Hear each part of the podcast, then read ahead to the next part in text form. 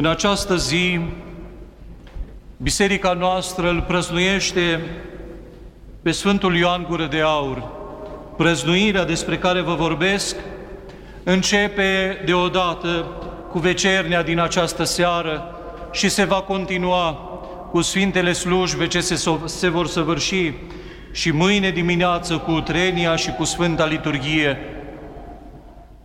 Știți că în tradiția bisericii noastre sărbătorile încep de cu seară, de la vecerne. De aceea vă spun că acum, încă din această seară, îl prăznuim pe Sfântul Ioan Gură de Aur și mai degrabă o sărbătoare deosebită, adică aducerea moaștelor Sfântului Ioan Gură de Aur la Constantinopol, din Comane, de acolo de unde a fost exilat. Dacă veți avea dragoste, puteți deschide sinaxarele și puteți citi cum s-a întâmplat acest eveniment din viața Sfântului Ioan Gură de Aur. Foarte pe scurt câteva gânduri vă voi împărtăși eu în această seară, dar dacă îl iubiți pe Sfântul Ioan Gură de Aur, căutați. Dumneavoastră cei mai tineri, poate chiar în mediul online, puteți găsi informații despre sărbătoarea de astăzi, dacă nu aveți o carte a sinaxarelor pe care să o deschideți și să citiți despre sărbătoarea de astăzi. Sfântul Ioan Gură de Aur a căzut în disgrațiile împărătesei Evdoxia și ale împăratului Arcadie și a fost înlăturat pe nedrept din tronul lui de arhiepiscop al cetății Constantinopolului. S-a smerit și nu a zis nimic și nici nu a cârtit împotriva împăratului sau împărătesei sau împotriva episcopilor eretici care au venit și au luat locul pe tronul cel sfânt al cetății Bizanțului și a acceptat cu smerenie surghiunul înrăsărit în cetatea Comane, Cu toate că cei care îl duceau în surghiun au avut poruncă de la Evdoxia și au fost plătiți cu bani mulți ca pe drum să îl omoare, Dumnezeu n-a îngăduit ca Sfântul Ioan Gură de Aur să moară pe drumul exilului, ci a ajuns în cetatea Comane, unde, după ceva vreme, și-a dat obștescul sfârșit.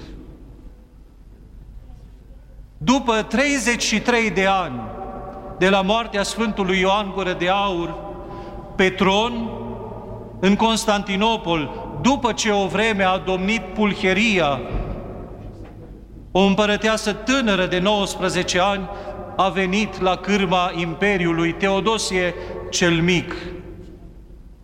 Iar la recomandarea papei de la Roma, care atunci era ortodox și întâiul episcop din biserica creștină, Sfântul Proclu, ucenicul Sfântului Ioan Gură de Aur, care era episcop la Cizic, a venit în Constantinopol ca să preia cârma arhiepiscopiei Constantinopolului, acelui din tâi tron din răsăritul creștin. Și vine Sfântul Proclu și mijlocește pe lângă Teodosie ca să repare o nedreptate pe care au făcut-o părinții lui, Arcadie și Evdoxia, și rânduiesc în așa fel încât să meargă, am spune noi cei de astăzi, o delegație de la Constantinopol la Comane și de acolo să aducă înapoi Sfintele Moaște ale Sfântului Ioan Gură de Aur. Și s-au dus în cetatea Comane și au luat sicriul cu moaștele Sfântului și le-au adus înapoi. Pe drum s-au întâmplat multe minuni. Despre acestea v-aș ruga să citiți dumneavoastră în sinaxare cum a ajuns Sfântul din nou în Constantinopol. Eu voi insista doar pe cea mai mare, la cea mai mare dintre minunile care s-au săvârșit. L-au adus sicriul cu sfintele moaște acolo pe tronul din care a fost scos nedrept Sfântul și l-au așezat din nou pe tron și i-a spus Sfântul Proclu, Iată, Sfinte, ia-ți înapoi tronul. Și atunci, de acolo de pe tron, Sfântul și-a ridicat mâna și a binecuvântat poporul și a zis, pace tuturor. După 33 de ani de la moartea lui, Dumnezeu îl reabilitează și îl așează din nou pe tronul de pe care a fost luat și alungat în mod nedrept. Aceasta este pe scurt sărbătoarea pe care o prăsnuim astăzi când zicem aducerea moaștelor Sfântului Ioan Crisostom, a Sfântului Ioan Gură de Aur. Dar întotdeauna la o prăznuire, noi creștinii, cei de astăzi, ar trebui să învățăm ceva. Ar trebui să ne asemănăm Sfântului pe care îl prăznuim. Și cum am putea să ne asemănăm Sfântului Ioan Gură de Aur, celui pe care îl prăznuim astăzi? Noi nu suntem nici episcop, nici sfinți și nici nu putem îndrăzni să credem că după moartea noastră trupurile noastre vor rămâne precum al Sfântului, dar cu toate acestea putem să îndrăznim, să ne asemănăm Sfântului Ioan Gură de Aur în smerenie. Sfântul Ioan Gură de Aur a fost un episcop întru tot drept și întru tot smerit. Nu a ținut neapărat să fie el păstor în Constantinopol, cu toate că era nevoie de el și biserica avea nevoie de credința și de învățătura lui cea ortodoxă. A plecat smerindu-se și și-a acceptat pedeapsa nedreaptă, fără să cârtească. Iar noi, Știți că de multe ori ne răzvrătim chiar și atunci când nu avem dreptate. De cele mai multe ori, atunci când există între noi discuții sau neînțelegeri, de cele mai multe ori, noi suntem cei vinovați și noi îndrăznim să ridicăm privirea la cer și să-L chemăm pe Dumnezeu ca martor al nostru în nedreptățile noastre și să ne răzvrătim împotriva aproapelui. O facem asta întotdeauna, întotdeauna cu bucurie facem rău semenului nostru.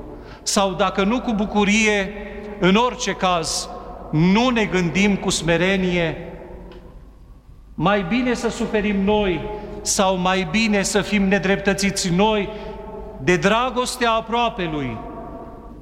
Să știți că nu întotdeauna trebuie să avem noi dreptate. Și de cele mai multe ori atunci când noi nu avem dreptate și ne smerim, știm că doar nu este așa și fratele nostru insistă în părerea lui să ne smerim și să tăcem, ca să aplanăm un, conf- un posibil conflict și să ne gândim înainte de toate la dragostea dintre noi și aproapele și la unitatea dintre noi, care prin cearta aceasta s-ar putea sparge.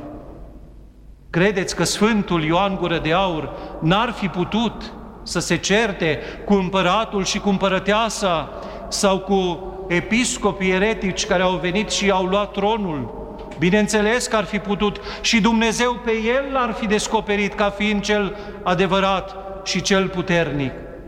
Dar s-a smerit din dragoste pentru aproapele Lui. S-a smerit și a plecat în exil și acolo a murit în condiții foarte, foarte grele. Tot din dragoste pentru liniștea în biserică și pentru aproapele. Noi, din dragoste pentru aproapele, ce facem? De cele mai multe ori îl osândim și dacă putem, ne luăm dreptatea într-un mod nedrept și îndrăznim să-L chemăm pe Dumnezeu în cuvintele noastre atunci când suntem în dispută cu fratele nostru. Nu este deloc creștinește și nu este deloc în duhul dragostei față de aproapele, dragoste la care ne îndeamnă Mântuitorul Iisus Hristos. Așa vor cunoaște toți că sunteți ucenicii mei dacă veți avea dragoste între voi. Și apoi vedeți cum Sfântul Ioan Gură de Aur dovedește cu dragoste că este într-adevăr ucenicul cel iubit al Mântuitorului Iisus Hristos, gura de aur a Bisericii, prin care a vorbit Sfântul Apostol Pavel și prin care s-a slăvit numele Mântuitorului Iisus Hristos, în care a crezut cu adevărat și pe care l-a iubit cu adevărat Sfântul Ioan Hristostom. Îndrăzniți așadar să vă asemănați Sfântului Ioan Hristostom în dragostea față de aproapele și în smerenia Lui. Și cine știe, poate că atunci când vom trece în lumea de dincolo, se va întâmpla și cu noi o mică minune când Dumnezeu ne va primi în îmbrățișarea Lui. Sfântul Ioan Gură de Aur să ne ajute și să ne binecuvinteze pe toți